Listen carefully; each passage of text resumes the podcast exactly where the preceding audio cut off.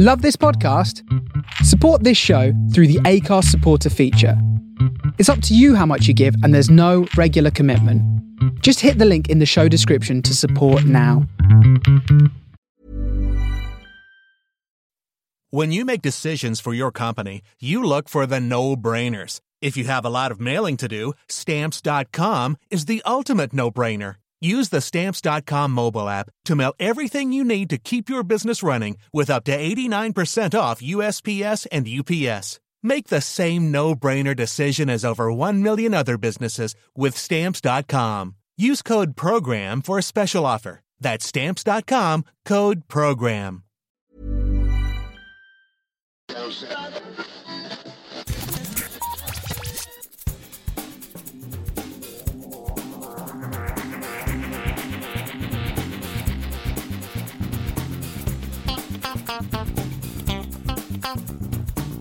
Hello and welcome to episode 263 of Geektown Radio. I'm back this week with Gray. Hello. How are you doing? I'm good, thank you very much. How are you, Dave? I'm very well, thanks. It's it's interesting to be doing this on a Sunday afternoon for a change rather than a Monday afternoon. But uh, we're doing this a day earlier than we usually would because people are busy. So you know. but uh, yeah, it's it's lovely to have you back on again. What have you been up to the last few weeks? Well, uh, not a huge amount has been watched in the last few weeks. I've been really trying to tick off some of the ones that I've I've been either talking about saying, oh, I Yeah. must try and catch that. Um, but some things I finished in the last maybe fortnight. Um, BBC One Young Offenders. Right. Yes. Uh, season three dropped, and I sort of finished that over the course of a, a couple of weekends. Uh, really good, uh, really funny. I really like it. Um, I think it's on a par with Derry Girls, um, but it Right. came out first, so sometimes it gets that comparison back to the Derry Girls. But this came first, It- and it's based on a movie from 2016. Um, and yeah, I just really like it, and it's really easy to watch. It's quite funny, and they have this like overarching narrative as well, um, where the, one of the actors narrates over the top and gives you like a moral to their story. right. Yeah. But quite funny. Have you caught that at all, Dave? I, I haven't. No, it's an RT and BBC Three co-production, I think. yeah, yeah. And uh, yeah, it's not one that I've actually caught. I'm terrible at watching UK comedies. I don't do them that often, but there are some great ones out there, and I've heard good things about this. All three seasons up on BBC if you wanted to. Yes. Another one I finished, again, it'd been a long time, is the Homecoming season one, and this is the version with Julia Roberts in. Yes. It's on Amazon. I originally listened to the podcast when it was originally created, I, and I actually have a memory of me talking on here about it. The original podcast actually starred David Schwimmer, Right. and the the TV adaptation is quite good. What I really liked is the stylistic elements that uh, Sam Esmail, he's the man behind Mr. Robot, Yeah. had sort of created with his change of time and color palette when you are going to the future or when you're going to the past. Um, and he had a really good sort of narrative technique. Uh, so I really like that. Uh, so I finished that last week. Uh, it's come up now to start watching season two. Might take a break before I watch it. It's, you know, it's one of those ones you do have to concentrate, even though the episodes are 30 minutes, there's a lot going on and you have to really sort of take it in. I really enjoyed that. Yeah, that's when I, I watched the first episode of it and just wasn't in the right frame of mind. And I kind of need to go back and watch it again because I love Sam Esmail stuff and he does have a wonderful visual style. Yeah. Mr. Robot was really interesting in how they managed to kind of construct that story and still keep it together without you necessarily entirely understanding whether what you were seeing was real or whether it was imaginary or, you know, it was very clever how they did that. And I, I think he's a really interesting creator, Sam Esmail. So, uh, yeah, I do want to go and see that at some point. It's just heavily infused with American politics. So Right, yeah. you really have to sort of get your head around that. So that's why it's, I think it's quite meaty. So, um, you know, I will watch the second season, but probably just not straight away, uh, sort of lighting it up a little bit with some comedies in the middle. Yes. Um, and then on Now TV, I finished this week Insecure season three. Uh, came out about, I'm probably going to say four or five weeks ago. I hadn't got around to watching it. And now I've been a, a, a, fan of this since it was first released. Um, and season three, however, I think was one of the strongest seasons. It sort of tells the story of uh, Issa Rae, uh, who is the writer as well, um, and how she sort of navigates life around Los Angeles with um, her three friends, are sort of like the background supporting characters, and also her relationships. And it's a completely funny, original sort of presentation of black culture in Los Angeles. And I, I just really like it. And um, I think she's a really good creator. She tells a really good story. When I was reading into some of the background behind it, and some of the her co-stars are also co-creators or co-writers or co-producers. Right. Um, and I just love how they've obviously helped develop the character. And yeah, some brilliant acting in there as well. There's there's a fantastic scene. If anyone does want to go and watch this, I think it's in about episode six where they had a party and one of her friends has started dating a man and has told the man she's British and her portrayal of the British accent is so it made me actually laugh out loud in my lounge sort of like she was she's such a funny character and she started delivering this real pan sort of Maggie Smith-esque British accent. Um, and it was absolutely fantastic. But yeah that's Insecure season 3 all available on Now TV I don't know if you've ever managed to come across that one or? Again it's another one that's a, a comedy it's an American comedy. I've just not quite got round to watching it yet but it, I, I, hear a lot of good things about Insecure. Um, co-created with Larry Wilmore which I didn't realise who is an ex Daily Show guy and mm. uh, also had the Nightly Show as well. He's got I think he's actually got a new series coming to it's either HBO Max or, or one of those things. I remember reading somewhere he's got another of those Daily Show-esque type shows. Somebody else has picked him up for one of those by the sounds of it. But uh, that's another one that's on my list of things to go and watch at some point. I mean it's multi Emmy nominated oh yeah. thing. So and, it's so good. It's I'm, I, I was really sort of so full of praise of it. And as you can see from those three series I've just talked about my attention span this summer is really low. They're all 30 minute programs. I really struggle to concentrate on the longer ones so I'm sort of binging those quick episodes that you can sort of have. Just move on to the next episode. So those are the things I finished. I am in the middle of or I've started and uh, I'm, I'm happy to have a conversation if you've seen either of these. Um, the first one is on Now TV Prodigal Son. Have yes. you watched any of this with, um, I am definitely watching. Yes we've yeah, talked Michael a little bit Sheen. about this. Yeah. I like it but some of it is so it's very far fetched and it's just a bit weird like about Michael Sheen's prison setup. I yeah. get very frustrated with that, thinking, what? Really? um, but no, I'm I'm I'm three episodes in, I think, and I'm I'm wanting to watch the next one. And yeah, no, I'm enjoying it, but it's far from believable. Yeah, I mean, it is one of those things you sort of have to just roll with it. I think with that, some of the elements of that, like the fact that he's this infamous serial killer, but he's managed to get it into a position where his cell basically looks like a library and he's managed to get phone privileges so he can sort of harass his son and stuff. So yeah, I mean, a lot of that sort of stuff is a little bit far fetched. I like the fact it has a sort of slight feeling of elementary to it, I think, in that you have a character that is clearly hyper intelligent and he's working with the police department, even though, you know, he's a sort of former FBI guy. Uh, and that's Tom Payne's character, Malcolm Bright, who is the son and his father is the serial killer. So there's a little bit of the sort of silence of the lambs thing going on. You've also yeah. then got, but, but it's very much done in, in that sort of TV procedural CBS type dramery way of something like elementary as well. So there are elements of comedy to it and it very much feels like that sort of level of show. And I mean, Elementary was a great show, you know, so I think if it's in that kind of mold, I don't have a problem with that at all.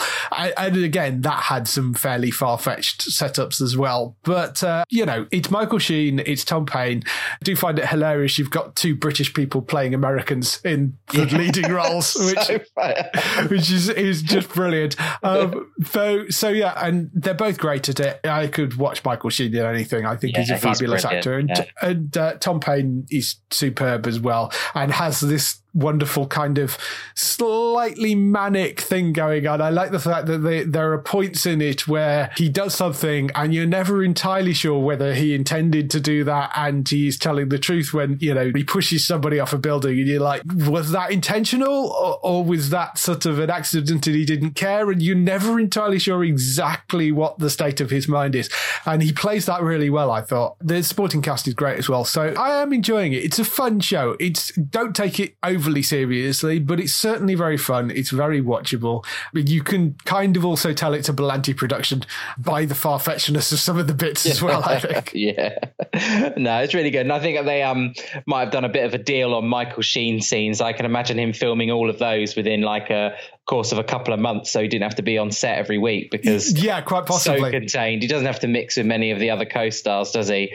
No. Um, so I can see. No, I, oh, yeah, it's really good to see him popping up and sit like you always try and judge Michael Sheen's like facial hair and hairstyle where he was when he filmed a certain film, and so that's very similar to stage. So you're thinking Yes. he kept that for most of staged. Uh, well, he must have finished, then gone home and filmed stage. I was like, I'm obsessed with like how long his beard is, and therefore which what was he filming at the time? yeah, no, it, it was the thing he was filming around about the same time as he was filming Staged when everything got locked down. So yeah, I, that that makes perfect sense. But yes, it is funny how you could look at what he was filming just by the length of his facial hair. Uh, and the final thing I started watching, uh, I saw it drop onto BBC. I know it's been around for a while, but it's just been cut after three seasons. But I started watching Harlots. Yes. Um, on BBC iPlayer. Um, I'm watching it because I actually have a friend who's in it, but um, Really? I wanted, yeah, I have a friend who's in it. Tim Inns, he's also in The Last Kingdom.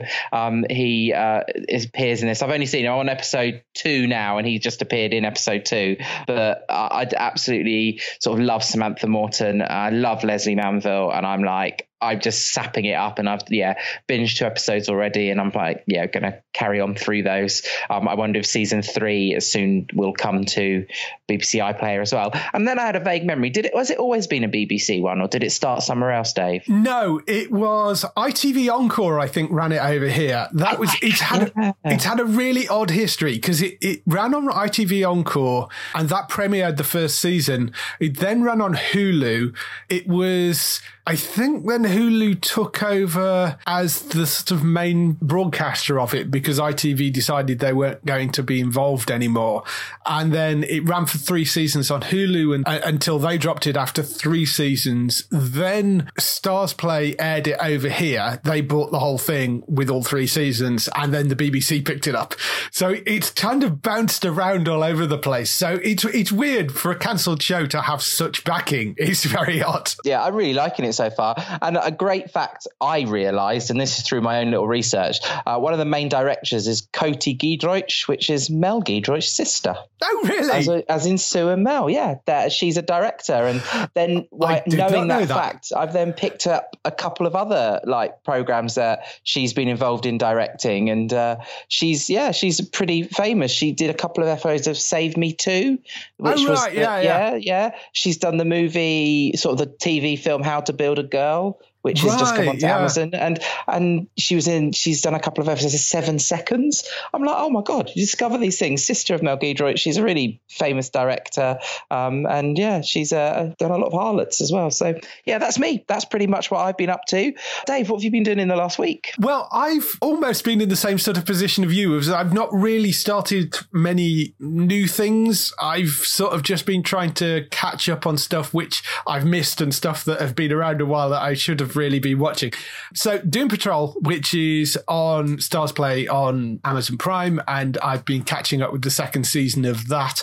As good and as wonderfully bonkers as the first season was, the closest thing I could compare it to in terms of the sort of tone is something like Legion, the, that wonderfully strange show, but it kind of lost its way after the couple of seasons. Yeah.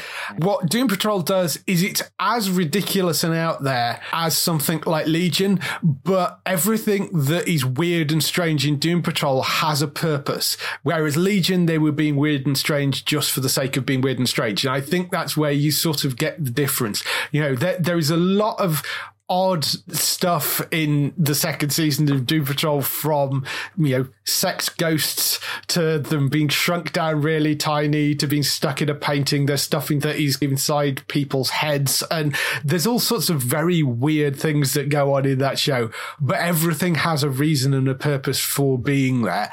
It's just great to see a show embrace its strangeness in such a wonderfully silly way. And you sort of sit there and just go through it and, and let it wash over you. I, I thoroughly, thoroughly enjoyed the second season. The, uh, there's more character progression with uh, some of the main team. You get to see a bit more of the background as they start to explore things like um, Larry Trainer's family background as well, which, you know, and him sort of reconnecting there. And there's a sort of overarching feel of what is family, you know, is the Doom Patrol their family or have they got connections outside that? There's that sort of thing. There's some great little in jokes as well about the fact that Alan Tudyk, who played Mr. Nobody in season one of this, there's some wonderful little in jokes about the fact that he's not in season two because of the fact that he was voicing Harley Quinn at the time because he voices Joker for Harley Quinn and a bunch uh. of other ah. characters. There was some great little kind of fourth wall breaking stuff there, which is exactly what Mr. Nobody did in the first season, which he was very fourth wall breaking in the first season of talking directly to the audience. Uh-huh. But yeah, if you've not seen Doom Patrol, I strongly urge you, if you like those sort of slightly stranger live action DC series. Same universe as Titans, isn't it? Technically, yes. There has been some crossover with Titans, but there was a little bit in the first season, but that's sort of it. Although it is the same universe, it's kind of as disjointed as something like Legends is from the rest of the Arrowverse. You know, okay. technically yeah. it's the same universe, but they don't cross over really. There was a little bit in the first season of Titans, but that's it. So definitely one to go watch. Season two is, I think, about six or eight episodes in, I think, at the moment of, I think it's a 10 episode run. And they're dropping it weekly at the moment. They are dropping it weekly. This appears to be Amazon's new strategy of uh, releasing three episodes and then dropping the next episodes weekly. So mm-hmm. uh, that seems to be what they're doing moving forward because that's how they're dropped Doom Patrol. That's how they're, they're going to be dropping the boys as well. But I'm looking forward to watching the rest of it. I've really enjoyed the second season so far. The other thing I've been watching, and I know I'm very late to this, Line of Duty. Yay! uh, it's it's on Netflix, and I mean I think it's on iPlayer as well. But I picked it up on Netflix because I was like, I really should watch this because I haven't seen it, and I enjoyed Bodyguard so much, which of course is Jed Mercurio as well. And it was one of those shows that just missed me completely when it first came out. And then you sort of, what, four or five seasons in now. And I was, but they are only f- short seasons. So, yeah, you know, they're only five or six. I think season one is five episodes and then the rest of them are six, I think. I really enjoyed the first season. I just finished that today. Oh, you've got so much good to come. Yeah, I, I enjoyed the first season. It's a solid drama. I, I think Bodyguard overall had a more interesting, well rounded plot than the first season of Line of Duty, but I know that there is a lot of love for Line of Duty and I know that it gets better with each season. So I thoroughly enjoyed the first season. I didn't see exactly where they were kind of going with it. And I think that's a, yeah, that's obviously a good thing. I like the fact that it doesn't tie everything up particularly neatly at the end of that first season. So they've got lots of threads to pull on for subsequent seasons. So I, I'm really interested to see where that goes. I thought that was, uh, that was a really, really good opener for those five episodes. So I'm, I'm going to sit and watch through the rest of it. I think it's, we're at this sort of point where there's, there is new stuff coming out, but there was, uh, you know, I, I got to the end of a lot of the big things like Umbrella Academy and stuff that I wanted to watch. And as I say, I'm up to date on Doom Patrol. So it's giving me a bit of chance to kind of catch up on some of the older stuff, which I, I missed before. One new show that I did watch, Teenage Bounty Hunters, which I don't know whether you know about this uh, this Not show. Not even heard of it. No. It's created by a woman called Kathleen Jordan. I think it was originally called Slutty Teenage Bounty Hunters, and they they decided to drop the, the first bit of that. But it is basically based around these two teens. There is quite a lot of sex in that first episode. I mean, not graphic or anything like that but there is a lot of sort of talk about it and simulated stuff in there. You open on these two teenagers who are out parking in their cars with their boyfriends, and their sisters. They are twins, non-identical twins. They're driving home. They are having a discussion, get distracted, run into this car. Guy gets out of the car and basically says, "Oh my god, I can't believe I've been running away from two kids all this time." They're completely confused about what's going on. Turns out he is wanted on bail, and he thinks these girls are are bounty hunters that are trying to sort of bring him down. So they sort of hold him at gunpoint and decide, you know, well, if there's a bounty on him, we've just crashed dad's car and he's going to be really upset and we need the money for the bounty. So if there's a bounty on him, we'll, we'll kind of take him in. And then the guy who is the genuine bounty hunter that has been chasing it shows up.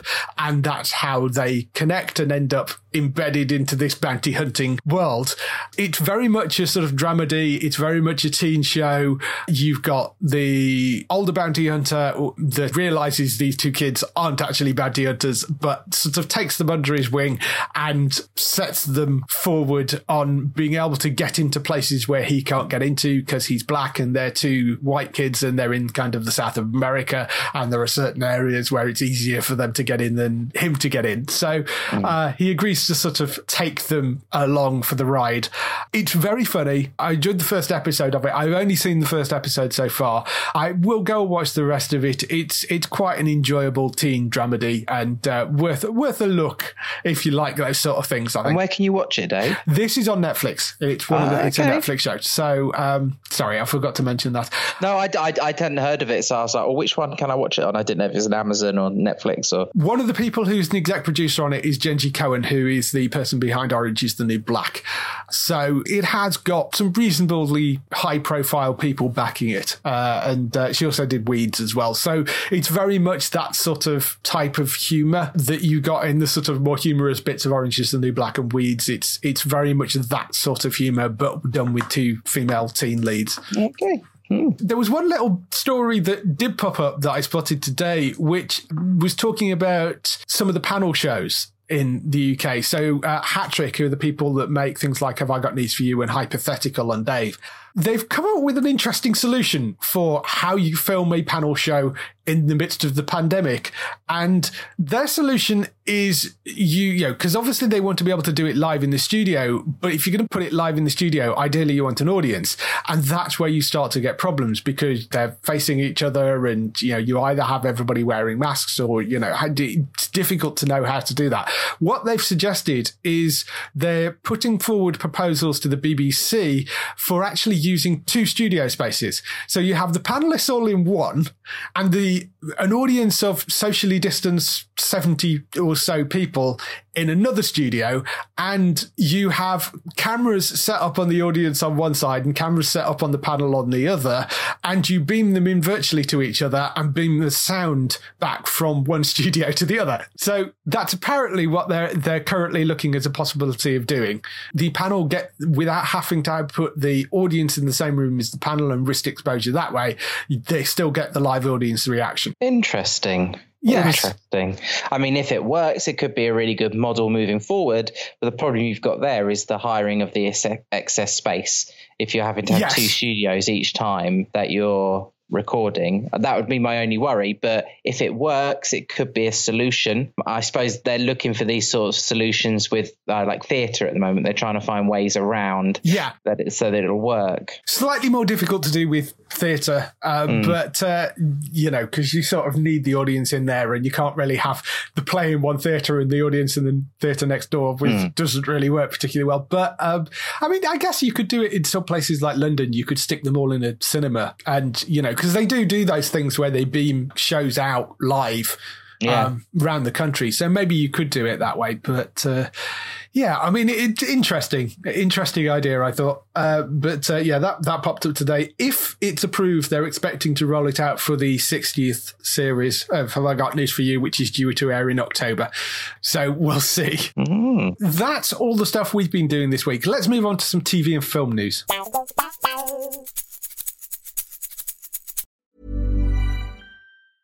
It's that time of the year. Your vacation is coming up. You can already hear the beach waves, feel the warm breeze, relax, and think about work. You really, really want it all to work out while you're away. Monday.com gives you and the team that peace of mind. When all work is on one platform and everyone's in sync, things just flow wherever you are. Tap the banner to go to Monday.com.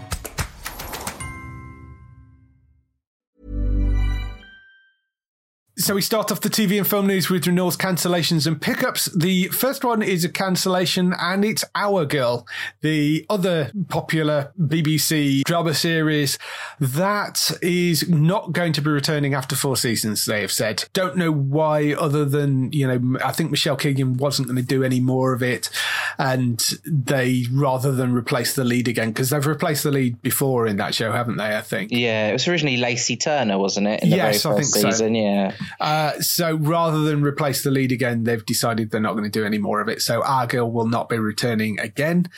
Renewals, we haven't really got any renewals, but there is some interesting stuff moving around in the US, which shouldn't really affect the UK, but just, just if you happen to be in the US or listening and just thought this might be interesting moving forward, they have announced that all the DC original shows are moving off the DC Universe package, which is currently what they're on. You know, they have the DC Universe streaming service.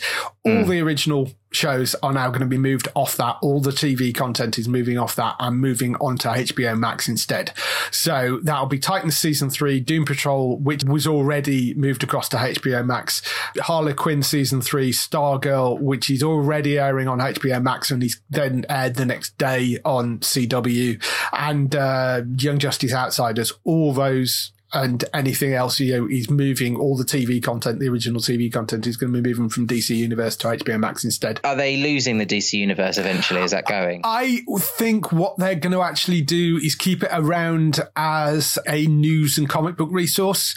So, because it's, I think it's seven ninety nine, but you basically get unlimited or you know a huge back catalogue of comic books to read online from Okay. there. So i think they're keeping it for that but it is basically going to be that as a resource rather and, and it may have some older tv stuff on there but all the original stuff is moving on to hbo max. There is a massive massive restructuring going on within the warner brothers thing at the moment and there have been people that have been let go from dc overall there has been some shifting around in terms of heads of the TV. This is all sort of the major restructuring following. Part of it is probably to do with the pandemic, but also the fact that they were, I think it was last year, everything was bought out by AT&T and that's why you've got sort of, you know, DC and HBO and CW and all these things are now under one umbrella. So there's a huge restructuring thing going on over there at the moment. So things are going to get moved around a bit. HBO Max is, is now going to have all this DC stuff on. This that does mean, of course, they have a Green Lantern series in development from Geoff Johns and Greg Berlanti, which is already in development for HBO Max. So I guess it helps allowing them to connect that into some of the other universes as well, which is good.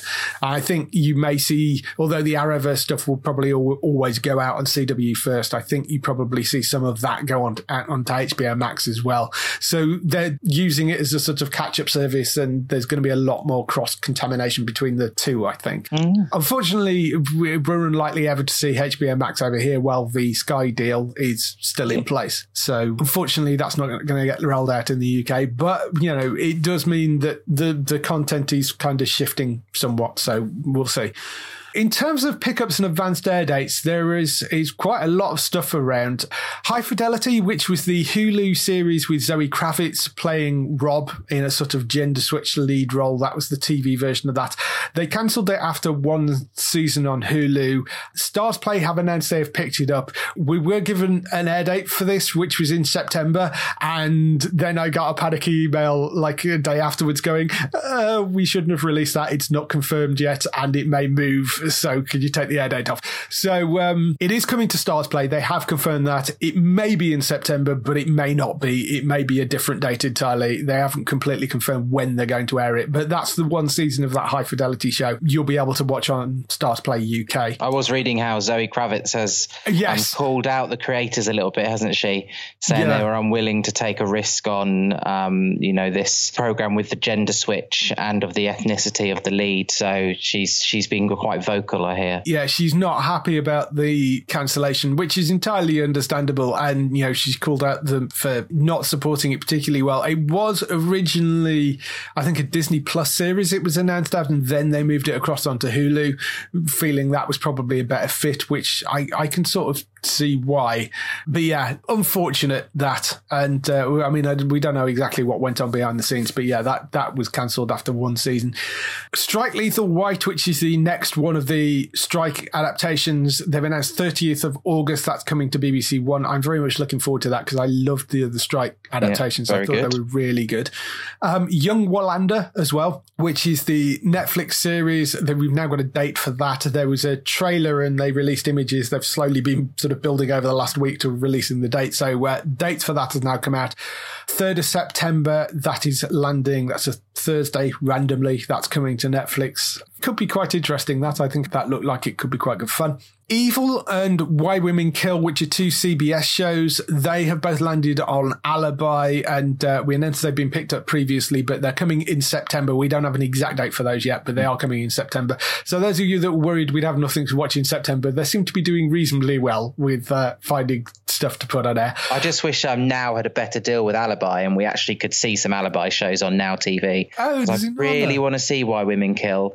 And I can't, I can't get it. And I wanted to see Stumptown as well, but Hmm. um, I've looked everywhere. I've gone through like the Freeview app. I've gone through Now. I've looked, and you just can't get them unless you have Freeview or Virgin or Sky. It's, uh, it seems to be a real Are they not on UK TV Play? no, UK TV Play only have Yesterday, Drama, and Dave. That, That's the only ones you can get on the Now. I, I've I've read somewhere like on the Freeview version, if you have a Freeview account, you can get Alibi. But yeah, on my one because I've got the Now TV stick, I can't get hmm. it. Even gone onto the, the the normal television and gone down. No, I'm absolutely.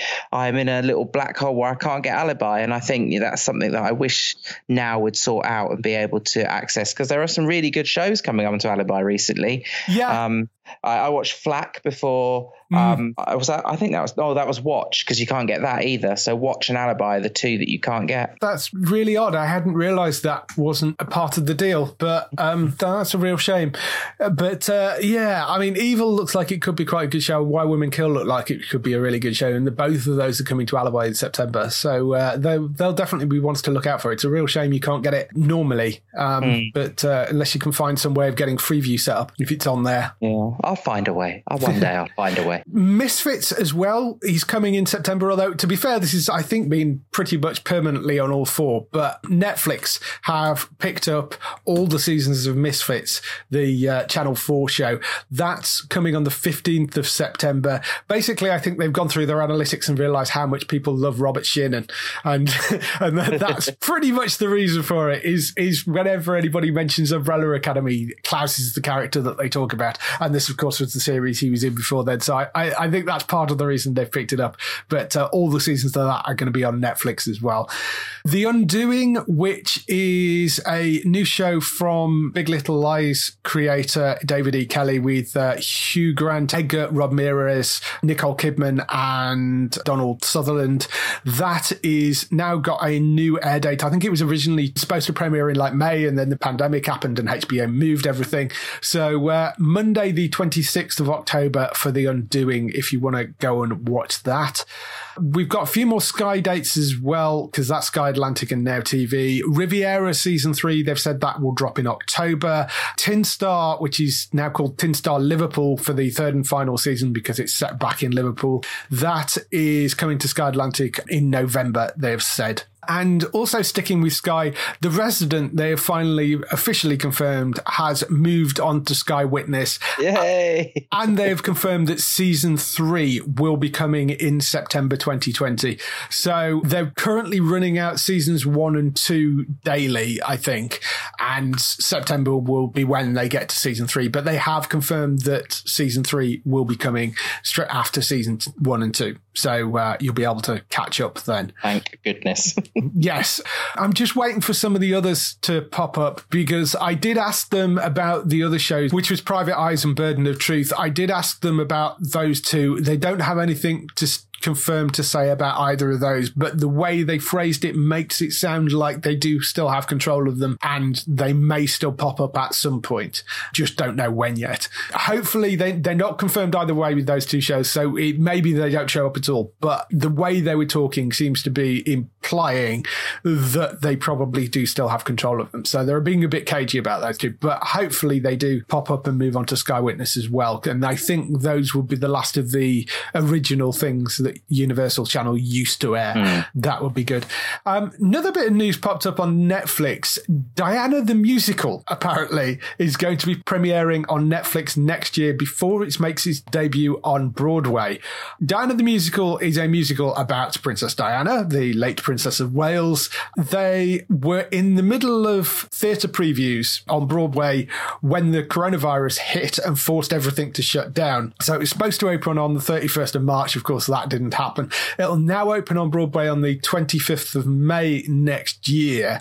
But they've, I presumably to make some of the money back, decided to sell it, do a performance which they will record and then put out, much like, you know, they did with Hamilton on Disney Plus. They'll basically do a performance like that and it will go out on Netflix before it launches on Broadway. I thought that was kind of an interesting one. It's going to really test the audience to see how long a run it might get in Broadway and mm. West End, won't it? So you're going to get those reactions straight away. I mean, I, I personally am not entirely convinced about the idea of Diana's no. life as a musical. It's never but, worked. You know. it, what, what has worked in the media, they've tried it so many ways and that it's just not worked. It's so I'll be interested to see if it does work and they found like the the the magic ingredients.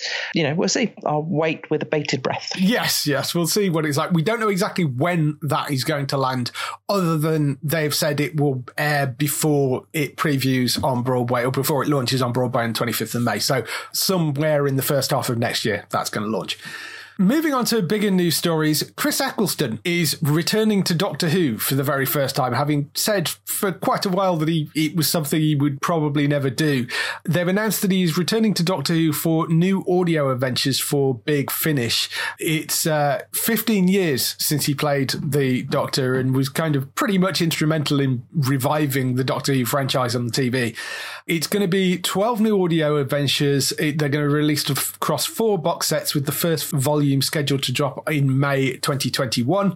He only appeared in one season of the TV show, and I, I think a lot of fans wanted to see him back, but due to the way he left the series, there was a, a, massive breakdown in communication between Russell T Davies, who was then the showrunner, who, you know, we'd had a reasonable working relationship before, but something happened and there was a breakdown there. He also had a breakdown with the, the rest of the producers at the time and also the way the BBC treated him after he left. He was very depressed about it and, and, you know, he's spoken at length about this and, and about his treatment after that show and how he he thinks he was blackballed from things, and uh, you know, he, really wasn't a good time for him. So you can kind of understand why he's been reluctant to go back. He did say that after 15 years, I will be excited to revisit the Ninth Doctor's world, bringing back to life a character that I love playing. So it, you know, it, wasn't the character that you know, and it wasn't about him not being typecast. He just there was apparently a lot of things going on behind the scene which he wasn't happy with, and that was the reason that he ended up leaving. But they kind of BBC tried to smooth it out and kind of screwed him over in the process. So the chairman of Big Finish actually kind of had a big conversation with him and managed to sort of convince him that now was the time to come back. We've seen him edge back slightly closer towards Doctor Who in recent years, like he'd been doing more conventions and, uh, you know, signings and that sort of stuff. So I'm really happy he's, he's at a place with the franchise that he feels he can come back to it. And I'm really happy that we get to see more of those stories because it's one big chunk of history history that's been missing from that show. Yeah, it'd be good. It'd be good to hear him. Yeah, I, I mean, I would. It was a shame that they they couldn't convince him to come back for the anniversary series because that would have made slightly more sense than what actually happened with the sort of whole War Doctor thing. It would have been nice to actually have him in that role, which I think was probably the original plan if they could get him to do it. But you know, he was reluctant to come back to the role on TV at that point. So I sort of get that, and uh, you know, but at least we'll we'll get him back in audio form at this point, and maybe at some point we can convince him to come back and maybe do a two doctors thing on TV or something. That would be awesome. Sticking with uh, casting things, Jonathan Pryce is joining the Crown as Prince Philip. It has been announced, which I think is a great bit of casting. Uh, Jonathan Pryce, you will probably know him as High, the High Sparrow from Game of Thrones. Is probably where a lot of people know him from. He also did the two popes with Anthony Hopkins for Netflix. He was in Tomorrow Never Dies. He was in Glengarry Glen Ross, Brazil, Wolf Hall, Taboo, a million other things. He's a fabulous actor. Um, he did say, I'm delighted to be working with Netflix again. The positive experience I had making the two popes has given me confidence to tackle the daunting prospect of portraying Prince Philip. I will also be doing so with Peter Morgan in the company of Imelda and Lesley with a joy. That's Imelda Staunton, who is taking over the role as the Queen from season five, and Lesley Manville, who's taking over the role of Princess Margaret from Helen Bonham Carter. So uh, we've still got a fourth season to go out, which we haven't seen yet, which will be the, you know, because as you know, with The Crown, they change the cast every two years. Seasons three and four are Olivia Colman as the Queen, and then seasons five and six will be Imelda Staunton taking over the role as the Queen. Tobias Menzies is currently playing Prince Philip, and he took over from Matt Smith, who played it originally. And I think Jonathan Pryce is a is a great person to be able to pick up the baton for that role. I'm really excited by that. I mean, I'm still a little behind on watching of The Crown, but I can't wait to get to the later seasons because I'm excited by some of the storylines, some of the actors they've got coming in. Um, I know, for example, Gillian Anderson's coming in as Margaret Thatcher. Yes. So that'd be a really interesting seasons to watch as well. So, no, it's really good casting. When I saw the images, and actually, when I saw the images of him put beside the previous actors, Tobias Menzies and Matt Smith, I was like, they've done really well in mm. casting them. I can't wait to see what Lesley Manville looks like as Margaret um, in particular. I'm a huge fan of hers, but I'm just, I'm looking forward to that too. But no, uh, a really, really good casting. Obviously, they've still got a few more iconic characters to cast, and I can't wait to see how they come about. Yeah, I mean, unfortunately, I think Michael Sheen's going to be tied up again. But when they get to a sort of Tony Blair era, you do think surely they've got to rope yeah. him back in to do that because he's really so good. So. he's so good at it, and it will be weird to see somebody else in a Peter Morgan thing playing Tony Blair. You know, I, I hope they rope him in, but we'll we'll see. We don't know exactly when Peter Morgan plans to end the drama. We do know it's going to be six seasons because it was it was six originally, then it was five, and now it's six again. We know that they cover around about ten years, give or take a few years. So uh, season one was forty-seven to fifty-five. Season two was fifty-six to sixty-four. Season three is sixty-four to seventy-seven. So season four is going to be sort of late seventies to the eighties. That's the kind of Thatcher era stuff. Then after that, uh, you've got to cast John Major, I guess, at some point. Yeah, um, yeah. And and then maybe we don't quite get to the Tony Blair stuff. Although, I mean, we don't know exactly when they're going to end it. So the obvious point to end it to me would be 2002, which is the Golden Jubilee. That seems like a big thing to end it on. And we know he doesn't want to go right up to date because I think, you know, that's uncomfortable getting that close to history. And, you know, he doesn't want to get right up to date. So I, I think 2002 would seem like an obvious place to stop. And that sort of fills out seasons five and seasons six. But um, yeah, we'll, yeah. we'll have to wait and see where he goes with it. Moving on, interesting news that CSI could be about to make oh, a comeback. um, well, I, I, I have a love for CSI. It, it was one of the first big American procedurals that I ever really got into. And yes, it was very formulaic. And it is one of the kind of big grandparent procedurals that have spawned these multiple worlds. You know, I mean, there's this and there's, you know, we've now got the Chicago franchise and there's the Law and Order franchise, but this was the other big one. It is the 20th anniversary of CSI this year, of the original show. And they were looking to try and do something for the 20th anniversary. And whether that was getting the cast together or whether that was filming something new, they weren't sure. They started talking about it. And, you know, in February, they were floating out around ideas of maybe doing this idea of some sort of event series that would have some of the original cast in it. Obviously, then the pandemic happened and that all kind of got booted. So it, it looks like it's probably not going to happen this year because the plan was to shoot something from February through the summer and then release it in October, which would mark the 20th anniversary.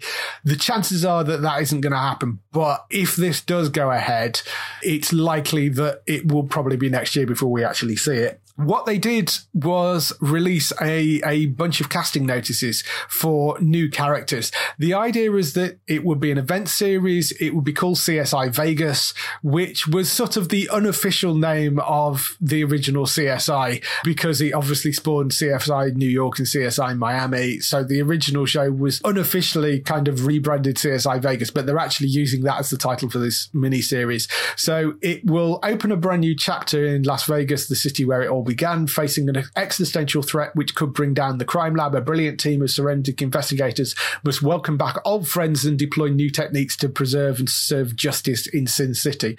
So uh, I like the idea that they're taking it back to Vegas again.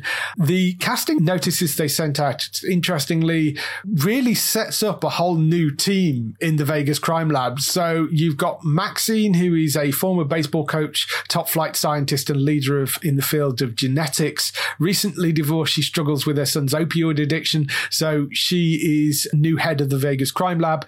You've got uh, Joss, who is a level three CSI. He's typically the lead investigator on cases that has a knack for crime scene reconstruction.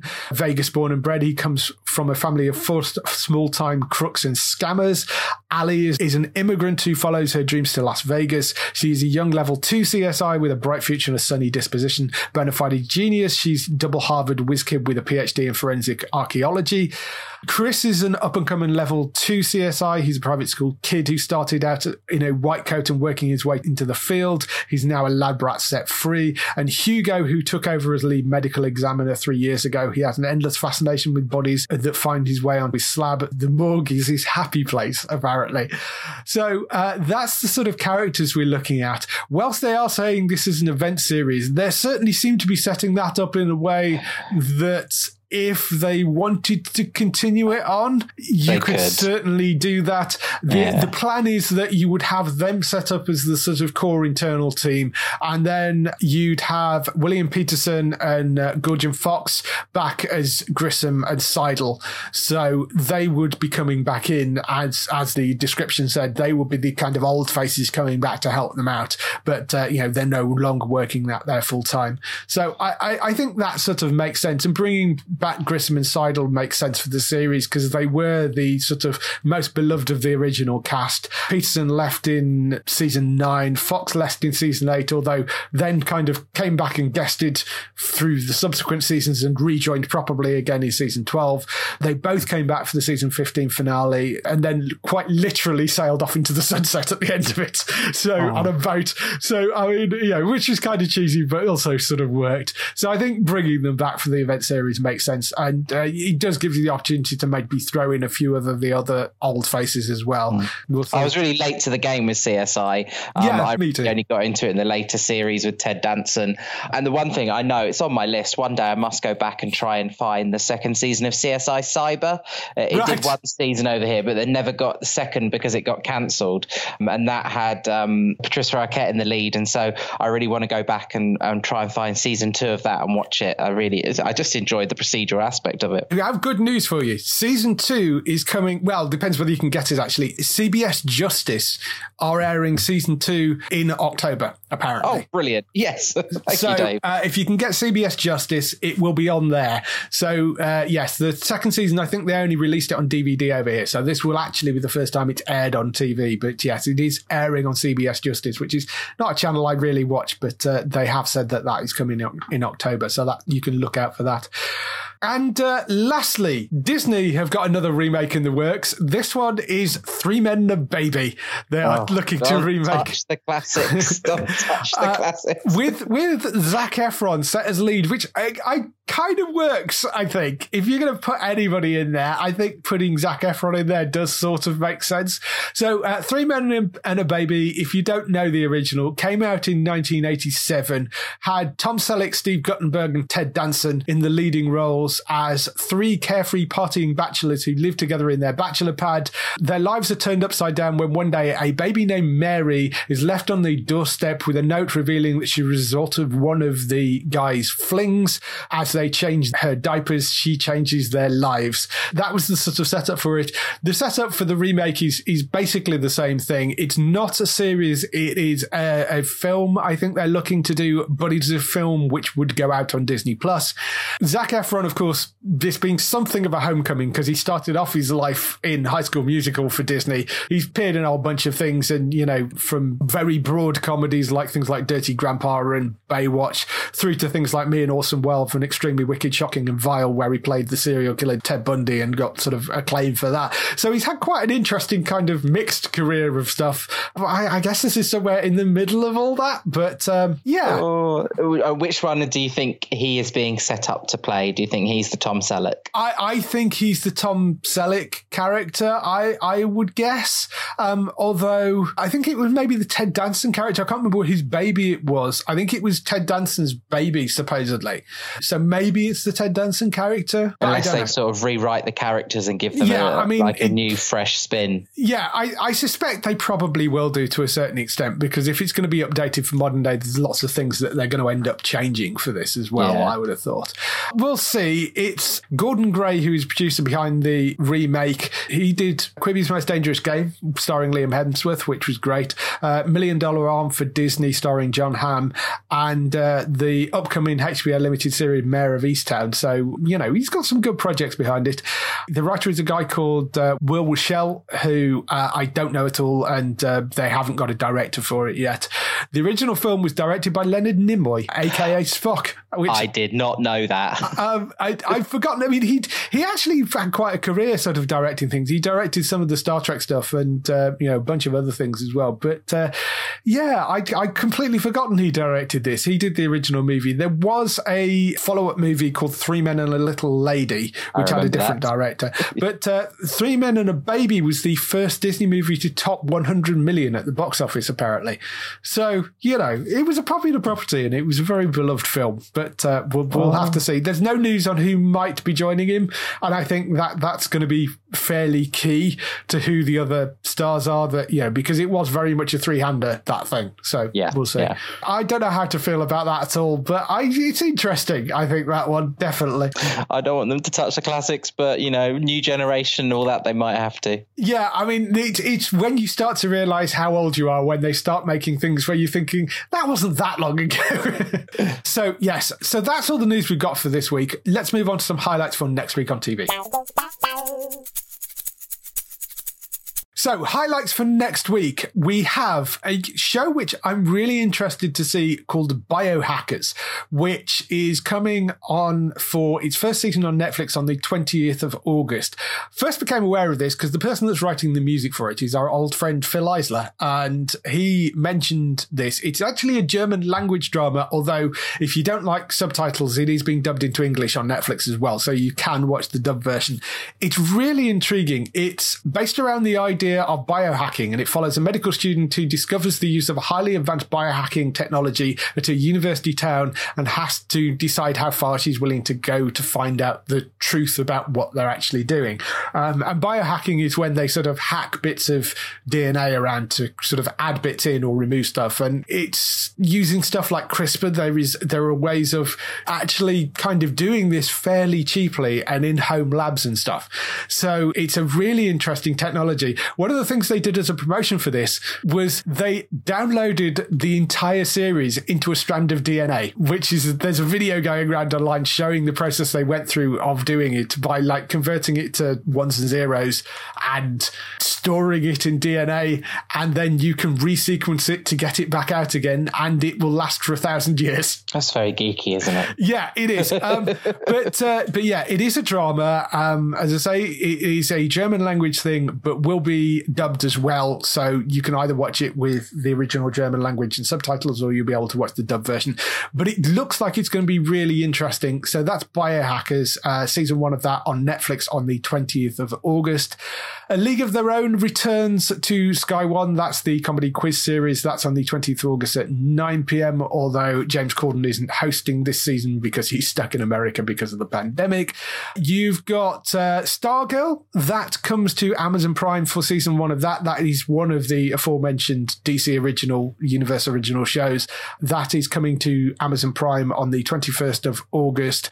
I'm very much looking forward to seeing that because it's been getting quite decent reviews. So that's one to watch out for.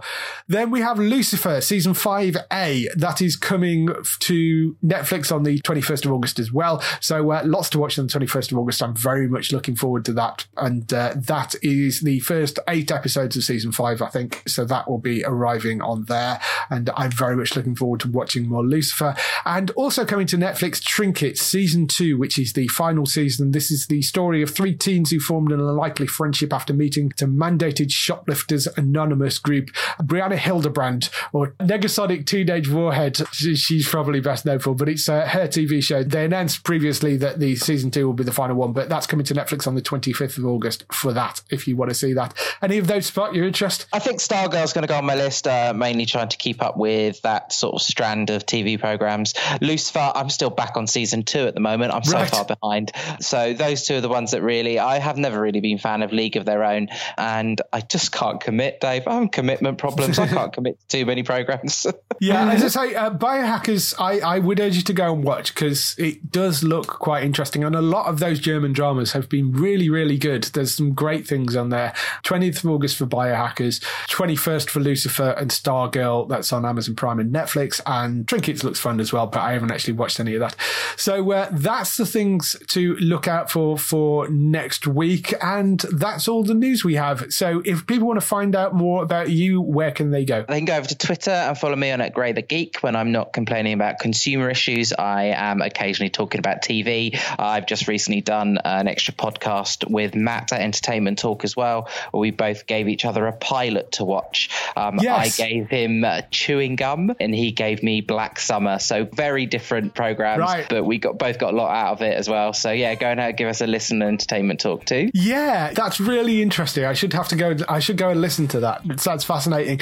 Uh, yeah, so that's um, Matt and Gray, and he has a whole bunch of other podcasts over on there. So uh, that's Matt over on entertainmenttalk.org if you want to go and find that. You can also go and find Bex, who is over on Twitch at twitch.tv forward slash Trista Bytes. That's uh, T R I S T A B Y T E S because she thought puns were more funny than actually being able to spell something. So you can go and find Trista Bytes over there and uh, go and watch Bex. Her streams are pretty much daily and a few evenings as well. So we're always worth going to watch her. She's very funny. For us, of course, you can go to geektown.co.uk throughout the week and see all the latest air date information and TV news. If you want to get in touch with your questions and comments, email us on podcast at geektown.co.uk. Leave a message on your website post. Find us at Geektown on Twitter, on Facebook at facebook.com forward slash geektown, on YouTube at youtube.com forward slash geektown, and on Instagram at geektown UK. That is everything. We shall see you next week. Bye bye. Bye bye.